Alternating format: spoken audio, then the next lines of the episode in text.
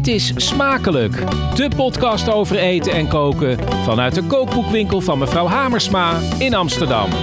En daar, dicht bij het fornuis, zit uw gastvrouw Petra Possel. Dag lieve luisteraars, we zitten op onze vertrouwde plek tussen de kookboeken en de wijnflessen in de kookboekenwinkel van mevrouw Hamersma in de Amsterdamse Vijf. En daar wordt natuurlijk gekookt, geproefd, gedronken en thuis kun je ook meedoen door een recept in te sturen. Aan welk jeugdgerecht heb jij warme herinnering? Keukenprins Pieter, jij hebt je jeugdherinneringen al met de luisteraars gedeeld, al heel veel zelfs. Dus jij mag, je bent nu af, zeg maar. Maar de afgelopen weken heb je tomaat garnaal gemaakt en lumpia taart. Hele bijzondere inzendingen. Wat voor, op wat Zeker, voor... zeker in één zin. Ja. ja, daar krijg je ook buikpijn van als je ze samen eet. En in wat voor, op wat voor inzendingen zit jij te wachten? Nou, het zou fantastisch zijn als ik eh, inzendingen eh, krijg. Ik, ben natuurlijk blij met alle inzendingen. Als er een eh, ingrediënt in zit dat bij mij nostalgische gevoelens opwekt. Of een bereidingswijze. Dat hoeft niet per se een hooikist te zijn of zoiets fossiels. Maar ik vind het wel grappig. Ja, een ouderwetse bereiding. Want dat komt omdat jij een kleine, klein beetje hang naar vroeger hebt, volgens mij. Vul het nu niet zo in, alsjeblieft. Oh ja, oké. Okay. Smakelijkpodcast.gmail.com. Pieter, keukenprins Pieter noemen we hem hier, die, uh, die wacht op, uh, op inzendingen.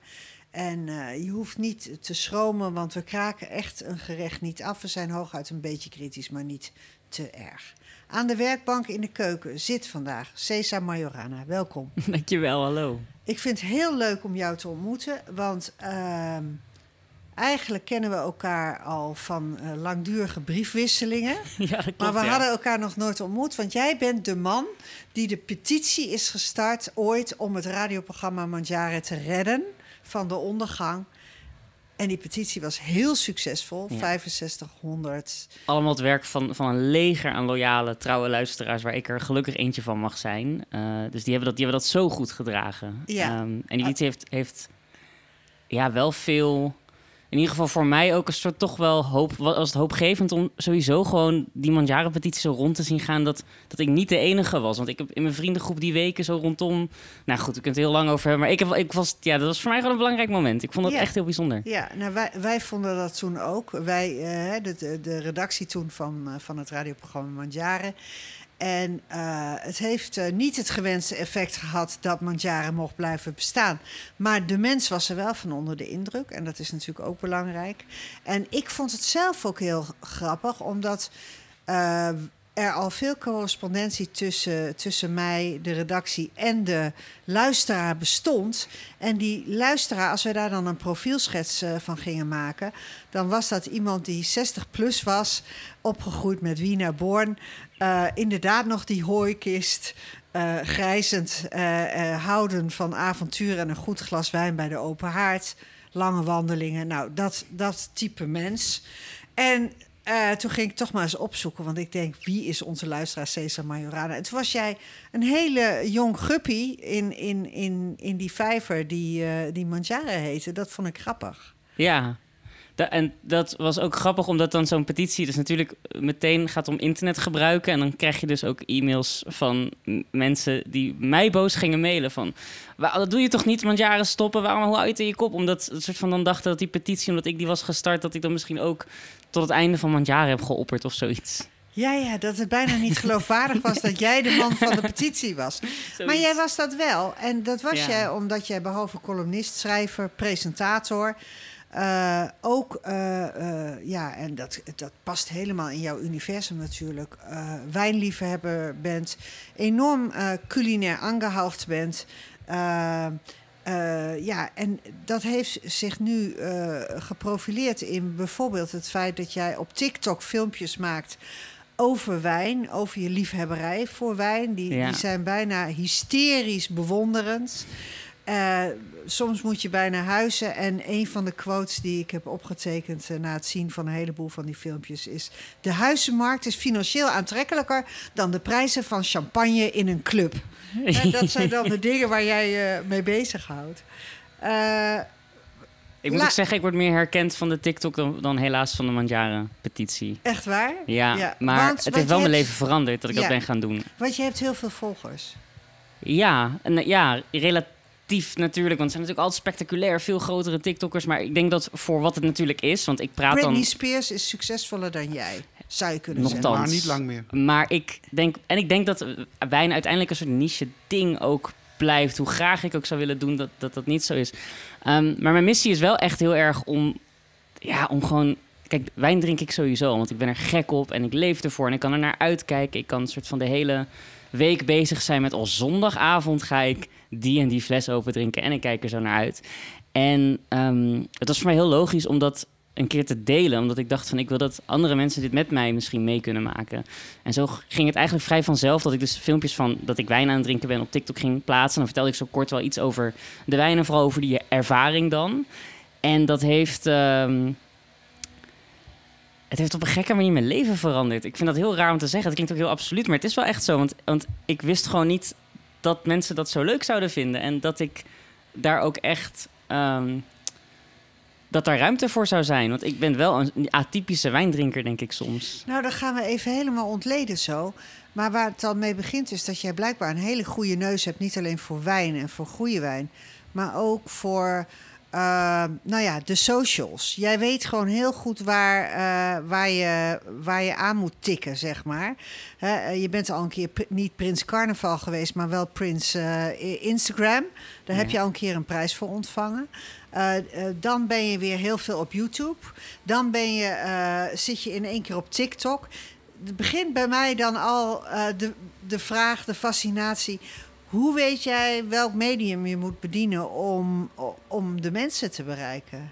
Nou, ik denk dat ehm, ik die vraag altijd andersom een beetje aan mezelf stel. Dus ik, ik denk altijd van, oké, maar wat, wat is het precies dat ik hier graag zou willen zien? En ik merkte heel erg dat er is een gigantische foodcultuur online. Ja. Zeker ook voor jonge mensen. En, en ik denk dat iedereen zijn tijdlijn wel, van mijn vrienden, van mensen om me heen, is, is voor een grote toch wel bevolkt door gewoon voedselvideo's die vaak...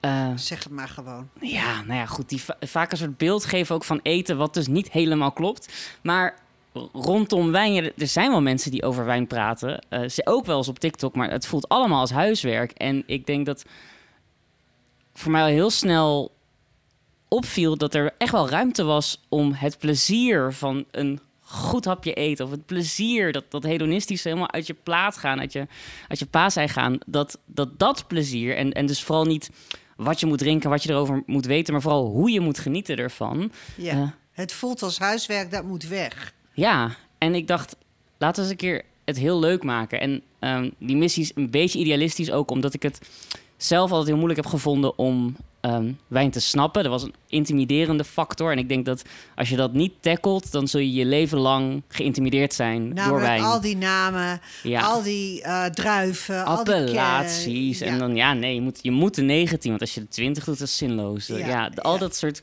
complex. En ik, Dat zit de liefde in de weg. ja.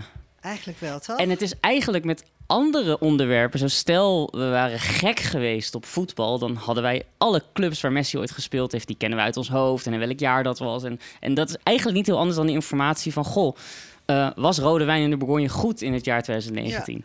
maar hoe ehm, heb je dat dan overwonnen zonder dat je een, een wandelende encyclopedie werd? Ik denk dat de cheatcode voor mij is om eh, obsessief te zijn. Dus dat is ook een beetje... We hadden het net zo heel kort over... Ik had een, een Instagram, daar won ik een prijs voor. Dat heette Waarom Vloggers Janken. Dat is inmiddels al een tijdje geleden. Maar dat was- Waarom vloggers janken? ja, Sowieso titel goud. dat was in een periode dat, dat vlogs ook echt nog, nog een gigantisch opkomend ding waren. Dat we met z'n allen naar YouTube keken om te zien wat de treitervloggers en de beautyvloggers en de mama-vloggers aan het doen waren. ja. En, ehm, en daar kwam iets geks bij, namelijk dat delen van emoties ehm, eh, in de vorm van een video. En ja, jullie- zijn mediamakers, jullie weten ook een beetje. Kijk, wij zitten hier nu. de- deze opname loopt dan in dat apparaatje daar. Er zit een SD-kaart in, die moet je eruit halen. Die gaat Ja. in de laptop. Er komt nog een montage. ja. Dan moet het nog geüpload worden, en een titel, en een omschrijving en een thumbnail. En dat allemaal doen met een video van je eigen traan, dat, dat vond ik eigenlijk best wel indrukwekkend. En ik wilde daar een archief van aanleggen. Dus ik begon dat archief aan te leggen. En eh, dat deed ik eigenlijk voor mezelf, een beetje obsessief. En ehm, al heel vlot kwam het idee van, oh, misschien moet ik daar een keer iets van delen. Want het is ook wel wel grappig om het dan zo allemaal naast elkaar te zien. En misschien zegt dat dan ook wel iets. ja. Ehm, Nou, dat en- obsessieve, Ja. dat heb, ik, dat heb ik met ritsen op jassen. Dat, dat ik dan alle fabrikanten van elke soort rits moet ik uitzoeken. Wel, welke symmetrische ritsstanden van welk vergroot metaal het beste werken. En dat heb ik met wijn. En dat, dat had ik dus toen met, met huilende vloggers. En Je Zo hebt dat soms ben ik een film, aaneenschakelingen van obsessies. Ik heb het ook met film. Voor VPRO Cinema mag ik ehm, ehm, naar de grote filmfestivals en, en verslag doen van dingen die ik daar zie en wat me opvalt. En ehm, ik heb een column elke week in de VPRO-gids. En dan gaat het eigenlijk ook over het internet en hoe het is om online te zijn. Eh, Ja. En dan stop ik ook heel veel van die obsessies erin. Dus je begint met je eigen obsessie. Die obsessie die ga je eigenlijk rubriceren, vastleggen. En dan vervolgens eh, eh, ga je delen met andere mensen. En, en mensen die worden wild van jouw obsessie. En een En comment even- die ik heel vaak krijg is ook... Ja, ik drink helemaal geen wijn, lust dat niet. Maar kijk, al jouw video's. En dat, dat vind ik zo'n groot compliment. Wat ik heel grappig vond is eh, dat, ik, dat jij ook een, een, een, een TikTok-filmpje hebt gemaakt over je bewondering voor Dries Roelvink. Nou, dat was wel, dat, dat kwam echt uit onverwachte hoek, want Nee. ja, toch wel. Ja, ik vind, ik ben, ik vind, drie, kijk, ja, ik, ik denk namelijk, Dries Roelvink, ik weet wel wat die man drinkt, ik weet waar hij van houdt. En nou, daar kan ik gewoon twee wijnen bij noemen. En dan denk ik, ja, het avontuur zit niet in dat ik de hele tijd naar Dries Roelvink kijk. Maar jij wel, want jij bent een bewonderaar. Ja, en, en, en geobsedeerd. Ik kijk al die video's en ik reageer bijna onder elke video ook met... Oh, grappig, je bent, je bent Domaine Haute Rosé aan het drinken. En Ja. je hebt een oudere jaargang, Dries, interessante keuze. En Ja. ik, ja, ik maar ben... hoezo? Domaine Ots Rosé, dat is echt de meest voor de hand liggende keuze die er toch Nou, is. laat me het zo zeggen. Ik, ik, Dries Roelvink is dus dit jaar opgeblazen. Misschien goed om te zeggen. Dries Roelvink is opgeblazen op TikTok in een soort trend waarin hij een, eh, zijn wijn laat inschenken door een sommelier. En dan eigenlijk die sommelier de hand schudt alsof ze samen de producent zijn van de wijn in het ja, glas. Ja, ja, ja, dat En- is al sowieso heel grappig. Ja, Alsof, Dries de druif heeft, alsof hij de druif heeft geplukt, ja. Dries. Maar Ehm, daar zit hij wel tegenaan natuurlijk. Ja. En wat, wat daar, kijk, wat het effect, waarom ik denk dat mensen dat überhaupt leuk vinden, waarom dat zo'n succes is. Die man heeft een miljoen volgers. Er zijn weinig Nederlanders überhaupt. Nou goed, eh, is omdat dat moment, die interactie, die is voor iedereen ongemakkelijk. Heel veel mensen. Ik heb hem gisteren nog gehad en ik weer zat ik soort van alsof ik voor het eerst handen had op mijn lijf en ik wist niet waar ik ze moest laten. Ehm, dus het is ook heel moeilijk als een, als een man die wijn komt presenteren en er, er komt een soort dansje wat je doet met elkaar, een soort zwanenmeer wat je danst, waar je eigenlijk nooit echte pasjes van leert. En dat je dan Dries zo dat ziet overwinnen door gewoon nog een stapje erbovenop te doen en, en soort van bijna zo oor aan die wijn te leggen om te luisteren of de druiven wel goed klinken. Ja. Ja, dat, dat inspireert me omdat hij daarmee ook wel een soort taboe weet te breken. En ik heb het idee dat we daarin dezelfde missie hebben. En anderzijds, eerlijk, die wijnen die hij drinkt, dus ik, ik noem het Domaine Old, het is Bernardus Chardonnay. Het is dik, het, is, is- vet, Ja, het is, het is een, ehm, uitgesproken, bekend. ja, patse rug misschien zelfs Ja, een beetje. Ja, het is wel Maar weet je, die man heeft wel ontdekt wat hij lekker vindt. En hij weet het te bestellen op een wijnkaart. En ik denk niet dat hij geïntimideerd is door zo'n kaart. Hij zegt, ah, dit is hem. Die Amerikaanse Chardonnay, die naar cornflakes smaakt, die wil ik. Ja. Eh, eh, Maar even, toch even... Dat is toch zeldzaam eigenlijk? Er zijn zo weinig mensen die dat durven, dat kunnen, dat snappen, weten. Eh, ja, dat zeg jij nou wel. Maar laat ik zo zeggen, ik, ik ben wel eens in gezelschappen geweest waar de vinger meteen richting Bernardus gaat. Eh, en dat is gewoon omdat dan heb je één keer Bernardus geproefd. Dat is het allervetste wat je kunt krijgen van eh, Californië, dikke vette Chardonnay. Ja, en dan, dan, dan tendeer je daarna en dan ga je ook niks anders meer proberen. En je betaalt zelfs eventueel graag te veel. Oké, nu moeten we er nog een stapje dieper in gaan. Maar in de hitserie op Videoland De Roelvinkjes... dan eh, zie je een beetje hoe Dries Roelvink zijn leven leeft. Eh, iedereen die nu thuis zit met een gigantische snotverkoudheid... ga lekker die serie kijken, want... ehm, hij, de- die man is een aaneenschakeling van rituelen. Ja. Hij, dezelfde tijd naar de sportschool, met dezelfde chauffeur in dezelfde auto, in dezelfde over. Hij, hij, dus hij is wel een. Hij heeft dat ook nodig. Dat is Ja, zijn houvast. Ja, ja, snap ik. Ik denk dat wij allemaal alleen maar eh, eh, Jaloers begrip moeten hebben zijn. voor een man die als een van zijn houvasten een lekker glas wijn heeft. Ja. En streef Ja. je dat zelf ook na? Dus voor mij is wijn wel. Maar de rituelen die erbij horen? ehm, Oeh. Goed, weet eigenlijk, ik onderzoek mijn eigen rituelen met wijn niet zo goed. Ik ga misschien zo meteen iets openen en dan moeten jullie maar zeggen wat, of Ja. ik een ritueeltje heb Ja, of een dingetje. Maar wat in ieder geval wel zo is, jij bent meer... Kijk, Roelvink is je onderwerp op dat moment. Roelvink in relatie tot wijn en sommelier en druif en afkomst.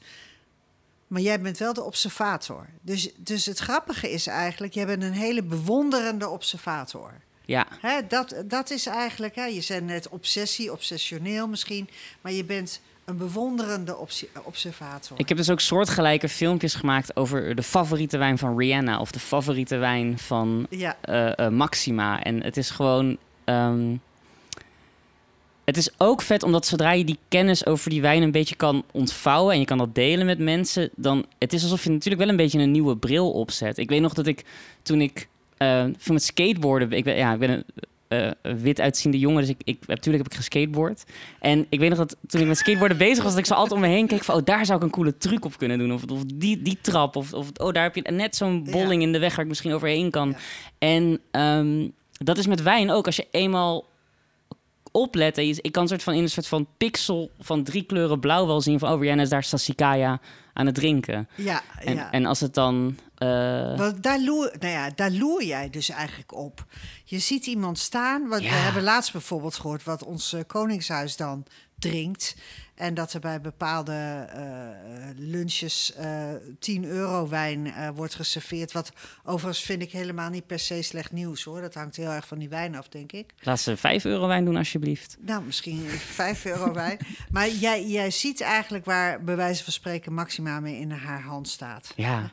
En dan ben, ik, dan ben ik al meteen benieuwd wat zegt dat over deze persoon. Ja. Hoe, het is een soort sterrenbeeld bijna. Oké, ik heb een keer gehoord dat Maxima heel erg dol is op wasabi-nootjes. Eh, dat zijn die groene nootjes eh, die nogal pregnant van smaak zijn. En eh, die combineert ze met wijn. Dat lijkt mij heel slecht nieuws. Want, Ja. het, want het, dan proef je toch geen wijn meer. Nee, en plus die wasabi, het woord wasabi eh, heeft daar eigenlijk niks mee te maken natuurlijk. Nee, nee, er is geen wasabi aan te pas gekomen. Nee, En maar ik ben- nootje- Nootjes komen er trouwens ook niet aan te pas. want Nee, het zijn pinda's. Het zijn pinda's. dus dan hebben we dus die pinda. Maar wat er nu komt is dat ze dus op een gegeven moment gewaarschuwd is... omdat je als je wasabi-nootjes eet... dat je dan heel erg uit je mond gaat stinken. Oh. Dus Wat dat- een toestand, jongen. Ja, maar goed, misschien werkt die wijn dan weer ontsmettend. Weet jij wat voor wijn ze drinkt? Bij die wasabi-nootjes, nee, dat weet ik echt niet. Heb jij een indruk van eh, wat het Koninklijk Huis aan type wijn drinkt? Ik heb het niet scherp nu voor me. Ik eh, meen me te herinneren dat er een Zuid-Afrikaanse referentie is. Ja. En dat er een Malbec is, waar Willem-Alexander van Hout. waarschijnlijk. Een dikke volle die heel goed gaat bij een stukje gegrild vlees. Ja, maar eerlijk, kijk, kijk in die man zijn ogen en je weet dat hij gewoon een hele koude Heineken wil drinken. Ga je, toets, Ook bij jij, dat diner. toets jij iedereen op deze manier? Judge jij iedereen of, of schat je iedereen op die manier in? Want Ik zou automatisch nee willen zeggen, maar, maar heel eerlijk, zeg maar, ik, als, eh, als ik dan soms zo in een, in een restaurant zit, ik weet niet of andere mensen dit hebben, maar je zit toch soms in een restaurant zo, Ja. toch een beetje om je heen te kijken. Oh god, zijn mensen aan het drinken? Oh, jullie, jullie nemen allemaal het glaasje champagne vooraf in het restaurant. Lomp, jullie zijn met zeven man, had een fles genomen. ja. Dat soort dingen ben ik wel heel de tijd aan het doen. Dat is niet heel netjes eigenlijk. En praat je dan ook in een dictafoon dat je dat gewoon net hoorbaar Nee, zegt? dat menspleen ik gewoon aan al mijn vrouwelijke tafelgenoten. Dat deed Johannes van Dam, wat jij nu zegt, eh, bij wijze van spreken. Maar dus, eh, nou ja, dan, dan moet ik maar met zijn billen bloot. Hoe schat jij mij in qua, mij, ik drink wijn. Hoe schat jij in, wat, wat denk je dat ik drink? Waar denk je dat ik van hou? Ehm, ja, er staat nu tussen ons in staat iets ehm, Ja, wat jij hebt meegenomen. Dus dat geeft ja. wel wat weg. Maar los daarvan, ik denk wel dat jij... ehm, Want dat wij verschillen mij- als wijndrinkers. Ja, want jij, wij kennen elkaar lang, want jij hebt al mijn programma's min of meer opgedronken. Eh, dus dan, dan weet jij, dan heb je wel een indicatie. Wij verschillen dus. Ja, omdat ik, ik ben dus niet een casual wijndrinker. Dus ik, ik maak meestal door de week niet echt een flesje wijn open. Ik Nee. wacht wel echt op het moment van... Oh, dan ga ik die fles drinken op dat moment met die en die vrienden. Of- Daar heb ik wel bewondering voor. En ehm, ja. Want ik ben wat makkelijker daarin. ja, ik wil die niet makkelijk noemen, Petra, maar je zegt het zelf. En wat denk je dan, welke wijn hoort daar dan bij? Ehm, oh jeetje.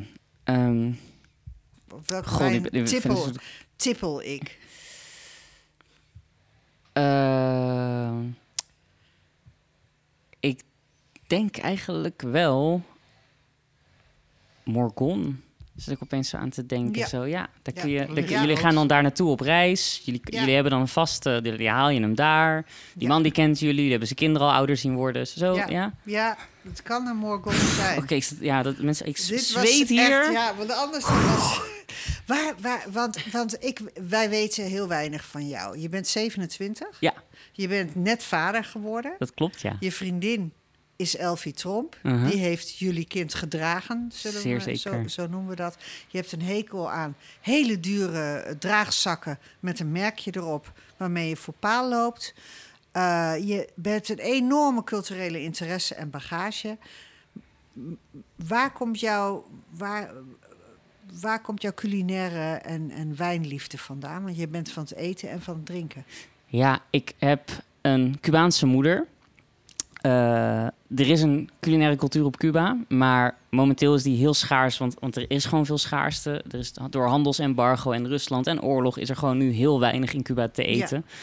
Ja. Ehm, daardoor is een soort van de Cubaanse keuken en ook hoe, hoe ik hem van mijn moeder heb meegekregen hier in Nederland, is, is eigenlijk heel sober. Bonen, rijst, stukje vlees wat platgeslagen is met knoflook. Ehm, mijn vader, waar ik niet per se mee ben opgegroeid, was een Italiaan. En die kon om vijf uur 's ochtends al uit bed gaan om alvast te beginnen aan het pizzadeeg. En de paar keren dat ik met mijn vader ben geweest, eh, konden we niet echt met elkaar communiceren. Dus ik zat daar wel zo, ja, zo kauwend zo op de bank, zo te wachten tot ik weer naar huis kon. Maar Hadden we hebben we het over Italië ook? Nee, in, in, in Brabant, in Nederland. Die man is, Oké. man is in, in een eh, fabriek gaan werken hier in Nederland. En, ehm, en ik herinner me dat er dan op een gegeven moment toch dan zo'n bordje eten op tafel kwam. En dat was dan het voorgerecht. Dat had ik sowieso nooit echt gehad, een voorgerecht. En toen kwam er een hoofdgerecht. En het was allebei zo op smaak. Zo van die kwijlerige, kwabbige eh, risotto. Die zo helemaal emulsie van, van, van, van boterigheid is. Nou, dat was. Dat, dat vergeet je natuurlijk nooit meer. Dat maakte heel veel indruk op mij. Plus dat mijn moeder ook altijd wel nou, gewoon flink liep te schelden op, op die vader van mij natuurlijk. Maar dan altijd meteen zo obligaten achteraan toevoegde. Ja, maar die man kon wel goed koken. Ja, ja. Eh, dus dat is zijn... zijn, eh, zijn als ik een origin story moet hebben, dan, dan is dit hem waarschijnlijk wel een beetje. En ik, ik ben op een gegeven moment dus ook maar zelf ja, heel veel gaan koken. En ik kan me zo voorstellen dat het misschien een beetje DNA dus is. Maar het is wel bijzonder om te zien dat de man die jou dus eigenlijk in de eerste plaats culinair geïnspireerd heeft, dat dat een man is met wie je niet kon praten. Is hij er nog? Nee, hij is overleden. Hij is overleden. Dus je kan nu ook niet meer met hem praten natuurlijk. Nee, ja, nou evenveel als vroeger eigenlijk. Niet dus. Nee. Nee. Maar eh, s- hoe, hoe zie jij dat? Hoe bezie jij dat lot eigenlijk? Dat hij er niet is, dat hij er eigenlijk ook niet was.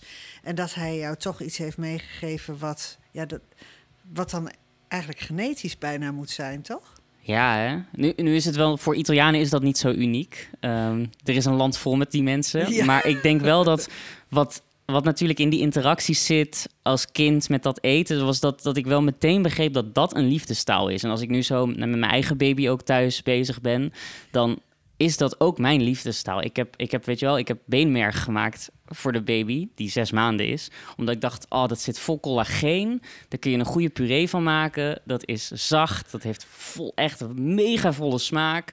Dat moet heerlijk zijn als baby. En die baby vond het ook heerlijk. Nou ja, dat is... eh, Maar collageen, is dat iets waar, we, waar, waar zo'n baby al iets aan heeft? Ik dacht dat dat meer iets voor oude mensen was. maar het klinkt toch heel gezond als ik dat zeg. Ik vind het heel bijzonder. Nou, ik, had, ik, ik, ik meende dit al eh, eh, te zien dat jij zo bent. Want ik las een interview in de Volkskrant met Elfie Tromp, met je vriendin. Mhm. En dat was nog in het begin van jullie relatie. En daar zegt ze: Nou, het is ook heerlijk als iemand pannenkoeken voor je bakt of taart. Deze relatie voelt als een lange verjaardag.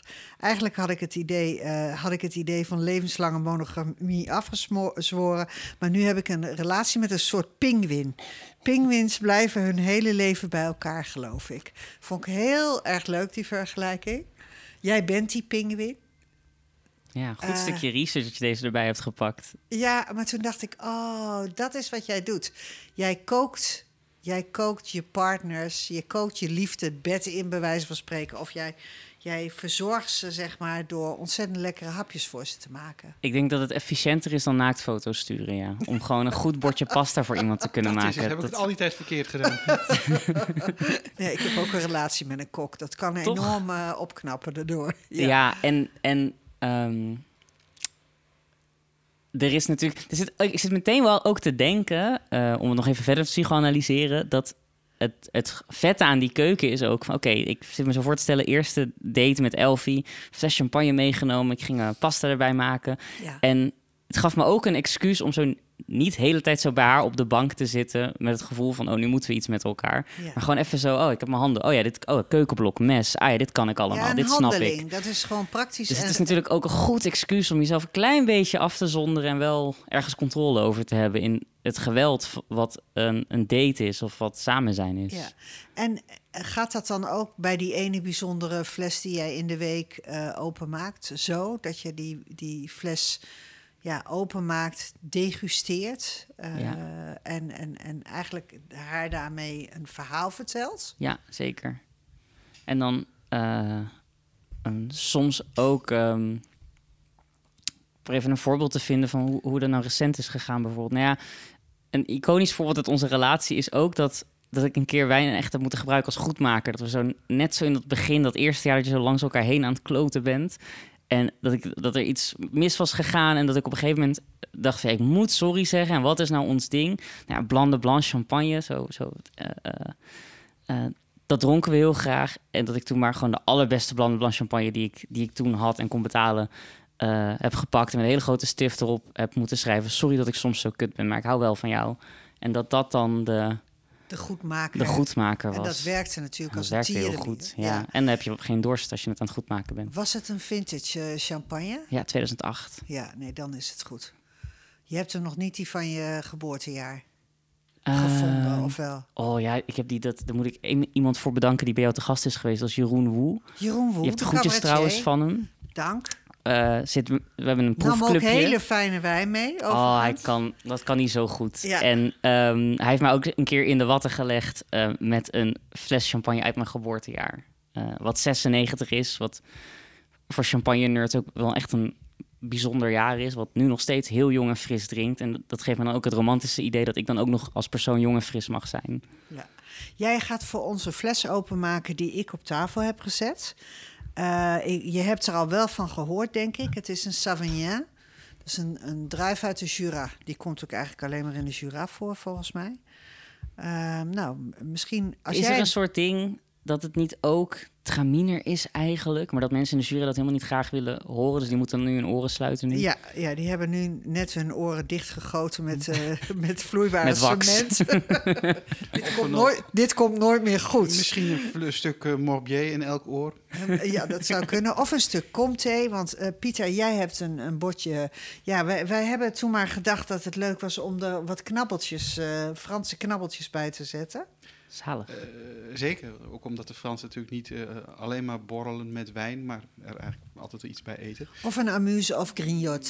Grignoté, zeker. Eh, vanuit mijn ooghoek een, een stuk comté eh, uit eh Poligny. Dat eh, is ook in de Jura van het huis Bados. Ik dacht dat past goed bij de kaas. Eh, wat plakjes eh, vleeswaren, charcuterie. Eh, een schaaltje met zuren. Ik heb eh, zelf wat koolrabi in, eh, ingelegd in, in zuur. En wat eh, augurken van afgelopen eh, zomer ingemaakt. eh, door, Meteen een eh, koolrabi in mijn mond ja, steken hoor. Even ja, wachten. en nog wat augurken van, eh, van Harmen Oh, dat is echt uit, lekker. eh uit eh Hinderlopen. Harmen uit Hinderlopen, dat, dat zeg jij zo heel achtloos. Alsof iedereen weet wie Harmen uit... Wie is Harmen uit Hinderlopen? Eh Harmen Lichthart is eh, eh, cuisinier pa- patron eh, van restaurant De Hinde. En ook een eh, begenadigde moestuinier. En verbouwt zelf allerlei pepers, planten, tomaten en ook augurken. Dit, En, dit het is mega lekker man, wauw. Ja. Oh ja, de vleeswaren is pastrami. En die, die, die augurken, die maakt hij zelf in. En dan heb je meteen proef je wat het verschil is tussen een augurk uit een potje uit de supermarkt. Sorry, meneer Kesbeke. Maar meneer Kesbeke die staat natuurlijk tegenwoordig ook in de supermarkt. Maar dit is, deze, is, deze is door hem zelf gedaan en daardoor veel subtieler.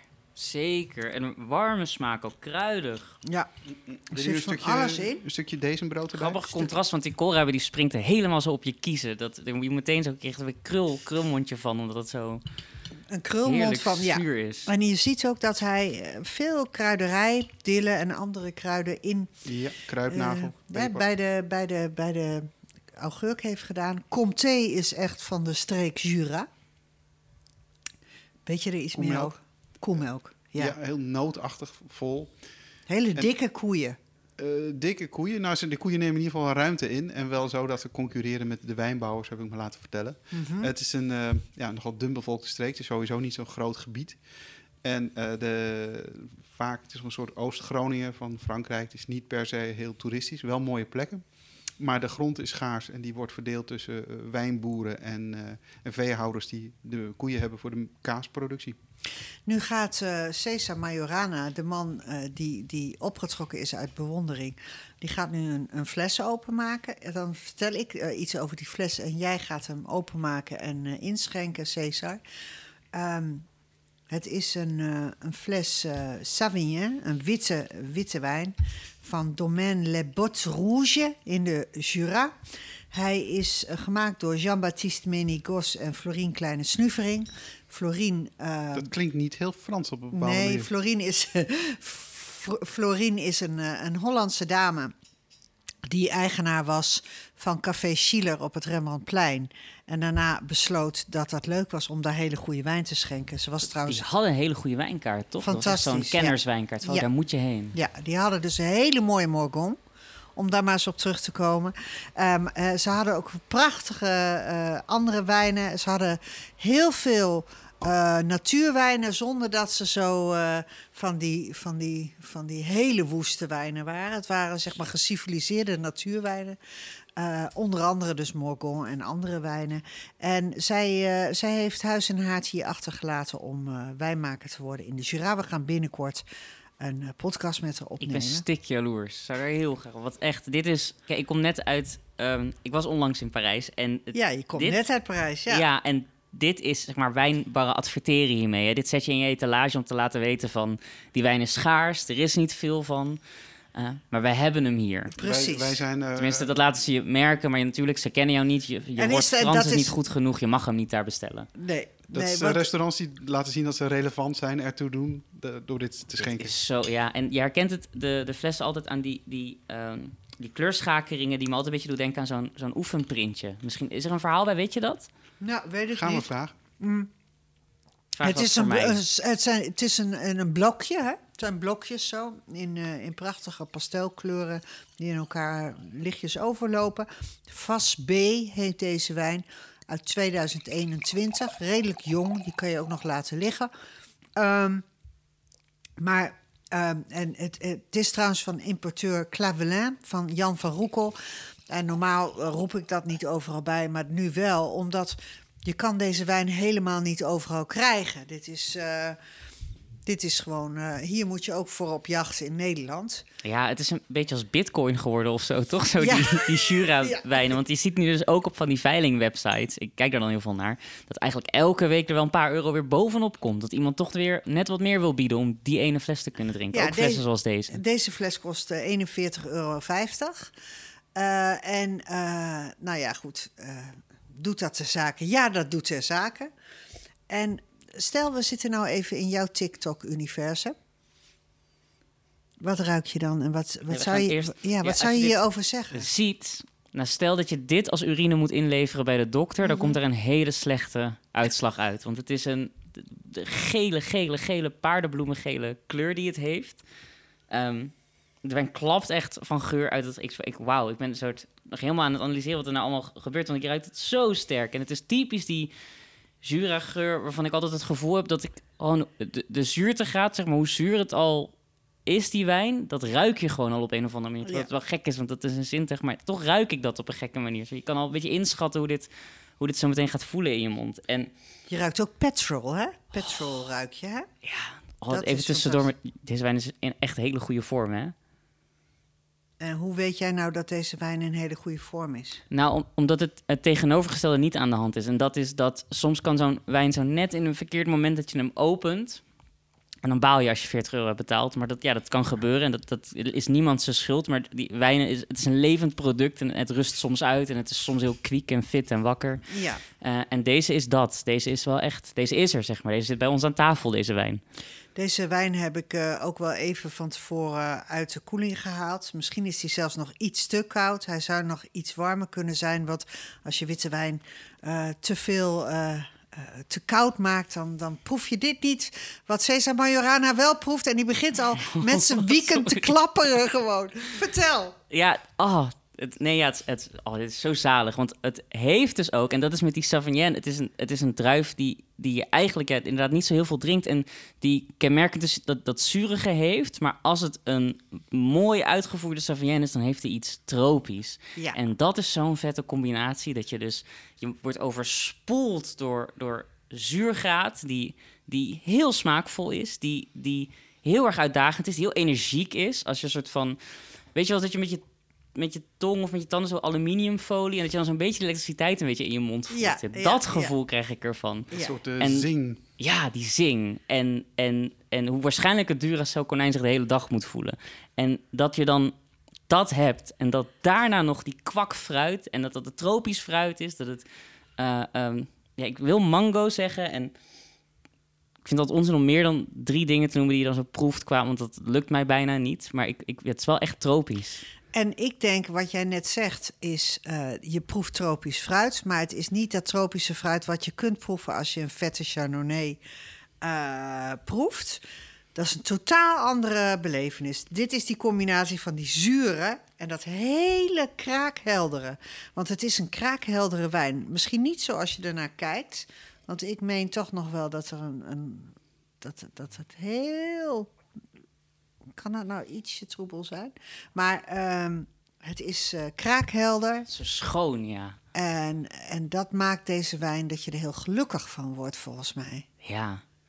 Ik heb ook, ja, ik heb ook zin om meteen de podcast, zeg maar, om verder staand gewoon verder te praten. Zeg Ga maar. staan. echt helemaal... Doe, Mag, doe eh, nou maar gewoon. Ga vrij bewegen. Er mag gedanst worden. Er mag gedanst worden. Zou deze wijn voort... eh, ook in jouw TikTok... eh, zou zo'n wijn wel... Totaal. Totaal. Ja, en, en dit is ook wel iets nu... is wel grappig dat we precies dit aan het drinken zijn. Want ik, ik drink zo nu en dan wel natuurwijnen... eh, eh, of wijnen met minimale interventie op Zo heet dat, hè? Mijn TikTok. wijnen met... ja, natuur betekent natuurlijk niet echt. Maar ehm, ik heb wel het idee dat jonge mensen daar gelukkig al heel veel mee in aanraking komen. Dus Ja. een beetje is mijn project ook om ze een beetje af te leiden van... oké, leuk, je hebt nu een keer natuurwijn gedronken... en dat heeft je geïnspireerd om, om wat vaker wijn te drinken. Laten we heel even iets traditioneels drinken... wat gewoon goed gemaakt is, wat zuiver gemaakt is...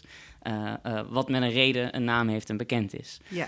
Ehm, Heb je daar een voorbeeld bij, Cesar? ehm, Wat je zeg maar als, als educatiemateriaal zou kunnen aanbieden? Oh, ik had, ik had de afgelopen zomer een waanzinnige avond met... Ik heb ook een proefclubje in eh, Rotterdam met vrienden. En ehm, eh, daar zit een sommelier bij, Joost. Dat is een, die is- die is waanzinnig goed in, in proeven en die, die weet zoveel. En die is, nou ja, als we met hem over champagne gaan praten... zijn we 300 referenties verder. En die en die producent uit die en die jaargang. En dan dat en dat perceel. Maar ehm, een andere, het, niveau verschilt in die... Ik weet al veel minder dan Joost. En we hebben nog een andere vriend van ons... en die is eh, ook net begonnen met wijn drinken, verzamelen, erover praten, notities nemen. En die had nog nooit in zijn leven Bollinger gedronken. En het soort van, toevallig had ik Bollinger champagne, zo de, de English Royal Champagne. Ehm, ja, die de ladies van AppFab ook graag in hun koeling, Precies koeling die, hebben liggen. die op Pinot Noir gebaseerd is, die een Ja. enorme kenmerkende hazelnoterige smaak heeft. Ehm, en, en, en echt zo, zo zoet, zoet, opulent brioche brood. Ehm, die had hij nooit op. En ik had toevallig nog een fles zo thuis staan. Dus ik snel naar huis, fles halen, terug erheen. Jongens, we gaan dit nu even, zo los van alle moeilijke, complexe, kleine groeiers. eh, champagne, laten we dit even drinken met elkaar. En even een soort van een eikenpunt vinden. Van, oh ja, dit is gewoon best wel een goed glas champagne. Ja. Van een heel groot huis. En het motief is dan wijn drinken om erbij te blijven, niet wijn drinken om van de wereld te raken. Ja, dat denk ik wel. En, en, en om daar misschien niet helemaal bij te blijven, omdat ik wel dus denk dat op een of andere manier de drinken van dit glas wijn, wat we bijvoorbeeld nu hebben, die Sauvignon, ja, ik, ik ben eigenlijk nooit op vakantie geweest in de Jura, maar ik heb op een of andere gekke manier toch wel een klein beetje het gevoel dat ik iets van die plek nu snap. Dat ik iets begrijp nu van wat daar dan is, wat daar groeit, hoe de lucht daar voelt. Eh, en dat kan allemaal dankzij die wijn. En het, en het allergekste is, het is niet eens van hoe de Jura dan dit jaar erbij ligt, maar ehm, uit het jaar van de fles, wat 21 is. En, en dan is het eh, goed om te weten inderdaad dat het dicht bij nou ja, Zwitserland en eh, Afgelegen. afgelegen en gebergte en inderdaad kristalhelder en eh, ook niet heel heet. Soms wel heet, maar soms ook heel koud. En dat maakt ook vaak dat een, een wijn natuurlijk wat meer te vertellen heeft. Hè, dat, je, dat je die klimaatverschillen eh, proeft in plaats Ja. van alleen maar één grote bom eh, zon. En eh, jij hebt zelf, ik heb dat filmpje gezien, dat is echt dompelen in een glas vol bewondering. Volgens mij kon jij toen huilen. Dat was eh Mouton Rothschild, geloof ik, uit Dat- twee- 2012. Ja, dat was de eerste video, want daar, daar was alles mee begonnen eigenlijk. Want ik had die fles en die had ik voor een, nou, voor een onnozele prijs. Omdat vrienden van mij, ehm, die hadden die fles weer cadeau gekregen. Die hadden toen gemaild naar een verkoper van... hé, hey, wij, drinken niet eens wijn, dit is een soort relatiegeschenk, wat moeten we ermee? Ja. Die mensen hadden hun een prijs genoemd. En toen zei ik van, oké, in plaats van dat je het aan die winkel verkoopt voor die prijs... mag ik alsjeblieft deze wijn van jullie kopen voor die prijs die de winkel jullie aanbiedt. En dat mocht. Ik meteen, ik heb met Jeroen Woel gedronken trouwens, meteen een bericht gestuurd. Jongens, we gaan vanavond deze fles wijn drinken. En, ehm, en toen opeens stond ik daar zo in mijn keukentje met zo die houten kist met de Mouton Rothschild. Toch wel eh, eh, al eeuwen een van de meest toonaangevende soort, soort aanwijsvoorbeelden voor klassieke Bordeaux. En oh, dan moet je hem open gaan maken. Dus ik dacht, wat er ook gebeurt, laat ik er in ieder geval maar een filmpje van maken. Want ik ben zo niet in mijn lichaam nu op dit moment. Maar ik wil wel straks terugkijken hoe dit nou was om dit open te Ik ben maken. zo niet in mijn lichaam. Dat je je eigen gezichtsuitdrukking Ja. terugzien. Ja, Ja, dat je en, als het ware erboven hangt. en het is ook een veel te, het is ook een onlogische video, want die video is, is ik denk meer dan een half miljoen keer bekeken, maar het is een onlogisch lange video. Ik, en ik ben ook een beetje aan het, je ziet het in mijn gezicht echt, dat ik soort daar, ik ben gewoon bang dat ik het laat vallen überhaupt. Ehm, maar doorheen dat openmaken zie je ook hoe ik een soort van kalmer word, omdat ja, die wijn is gewoon, die wijn is mega, die wijn is, is gigantisch en eh, eh, ik doe die kurk eraf. En het overspoelt me van wauw, maar dit is, dit is echt heel, heel bijzonder. En ehm, ik denk dat daarom mensen die hele video ook afkijken telkens. Hoe, Omdat er hoe- een soort ontlading is. ja, ook. en hoe verhoudt dit zich met, met wel dat duffe huiswerk... wat er soms ook bij wijn hoort? Hè? Zoals bijvoorbeeld, we zijn hier nu in het imperium van Harold Hamersma. Er worden hier cursussen en trainingen gegeven op gebied van wijn. Daar is heel veel interesse. Er is ook een wijnacademie hier in de straat. Eh, hè, er is heel veel interesse voor wijn. Eh, voor het behalen van diploma's erin, maar ook sowieso om die kennis. Heb jij, ben jij nu ook dat hele pad afgegaan om Ik heb dat wel gedaan. ehm, Maar- En ik vond dat ook... Ik had wel... Oh, dat blindproeven is wel een grappige party trick, hoor. Ja, Eh, dus zeker in die periode... Want dankzij... Ik heb Sven 3 dan gedaan, zo specifiek. ja. Ehm, maar zeker in die periode was ik ook heel veel dingen aan het drinken die niet per se waren wat ik lekker vond, maar die dan gewoon bij de opleiding horen. En dat is natuurlijk perfect voor die Rolodex in je hoofd van alle soorten wijn en alle soorten smaken die daarbij horen. Dus ehm, ja, dat vond ik heel nuttig. Ik ben heel blij dat ik dat heb gedaan, dat ik die basis heb. Maar tegelijkertijd is, is een van de mooiste dingen in het leven is natuurlijk wel dat je zo makkelijk mogelijk praat over de dingen die heel moeilijk zijn. En zo moeilijk mogelijk over Dries Roelvink en de dingen die heel makkelijk zijn. Dat, je daar, dat je daar een soort Ja. essay over hebt. Over Toch? de- ja. En, en Ja. ik bedoel, er wordt heel Ik goed. helemaal met je je eens. kan ook Jancis Robinson gaan lezen. En er wordt al heel goed over wijn geschreven. Ik denk niet dat ik daar iets aan kan toevoegen. Maar ik denk wel dat ik eh, op een bescheiden manier in ieder geval ehm, zeker zoiets als een Mouton Rothschild, wat, wat eigenlijk ondenkbaar is dat je dat drinkt. Ik vind dat echt zoiets van, ja, dat drink misschien één keer in je leven. Er zijn mensen die dat wekelijks doen, maar één keer in je leven is het wel heel bijzonder als je dat zou mogen drinken. Ja. Ehm, maar verder zal dat niet bij jou in de buurt liggen. Het zal waarschijnlijk van je worden weggehouden. Het is wel een soort van... Het is een beetje gegatekeep natuurlijk, wijn. Dus bijvoorbeeld al die fles Jura die hier tussen ons in staat. Van ja, je moet, bij, je moet wel eigenlijk tien andere flessen wijn kopen. En dan mag je één fles van deze mooie Sauvignon. ja, ja. Ehm, en er zijn allemaal redenen dat die industrie zo werkt. En dat is niemand zijn schuld per se. Maar het is wel daardoor voor jonge mensen... en zeker ik denk de generatie die nu TikTok kijkt... is het niet echt denkbaar dat je er ooit achter gaat... dat iemand jou gaat vertellen hoe het is om Mouton Rothschild te drinken. Jij brengt het eigenlijk weer terug naar liefde. Ja, En nou wil ik dus een hele grote sprong maken. Ik heb het idee dat dat de leidraad, het leidmotief van Cesar Majorana is. Want jij doet dat ook als het over film gaat, over muziek of over eten of over nou, al, die, al die liefdes die jij hebt. Ja, Naast Elfie Tromp. ja. Niet te vergeten. En, en natuurlijk jullie kind. Maar je brengt alles eigenlijk terug naar die liefde die jij hebt. En, en dat te bezingen. En ik denk dat zo ondanks de pixels van een scherm en de resolutie van je iPhone, dat, dat, dat je mij zo die. Dus maar je, dat voel je als je het ziet. En dat lees je als je het leest. En ik denk dat, dat er een manier is waar- waardoor wij mensen onderling toch ehm, het heel fijn vinden om ook dat te voelen van een ander. Dat iemand ergens een liefde voor heeft. Ik vind het eigenlijk Omdat dat de beste connectie geeft. natuurlijk, zeker. Ja. Ik heb ook echt heerlijk een keer. eh, zo, ik kan heerlijk op een verjaardag kan ik gewoon staan praten met een man die bij de waterzuivering werkt en dat al 30 jaar doet. En me dan alles gaat vertellen over hoe vet dat waterzuiveren. En dan denk ik, ja, maar vertel maar. ja. En ehm, dat is misschien ook wel mijn grote project. Mensen over de waterzuivering vertellen. Kijk, ja, nu hebben we Cesar Majorana, die, die laten we aan het woord. En, en dat is één grote liefdesbetuiging. Maar eh, wij willen eigenlijk dat luisteraars dat ook doen en dat met ons delen. Dus we hebben de afgelopen weken gevraagd aan luisteraars om een dierbaar jeugdgerecht in te sturen. Een, een gerecht wat misschien troost biedt, zoals een pleister op de wond of een eh, kus van je moeder op het voorhoofd nadat je gevallen bent eh, van je fiets.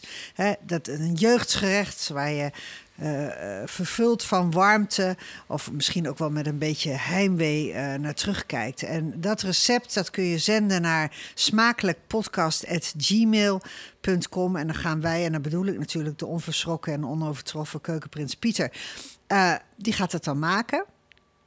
En denkt dan ook weer terug aan zijn jonge jaren, Pieter. Ja, het is een eeuwigheid geleden, maar ik denk af en toe nog terug aan mijn jonge jaren. En dat is dan vooral vaak culinair gerelateerd. Ja.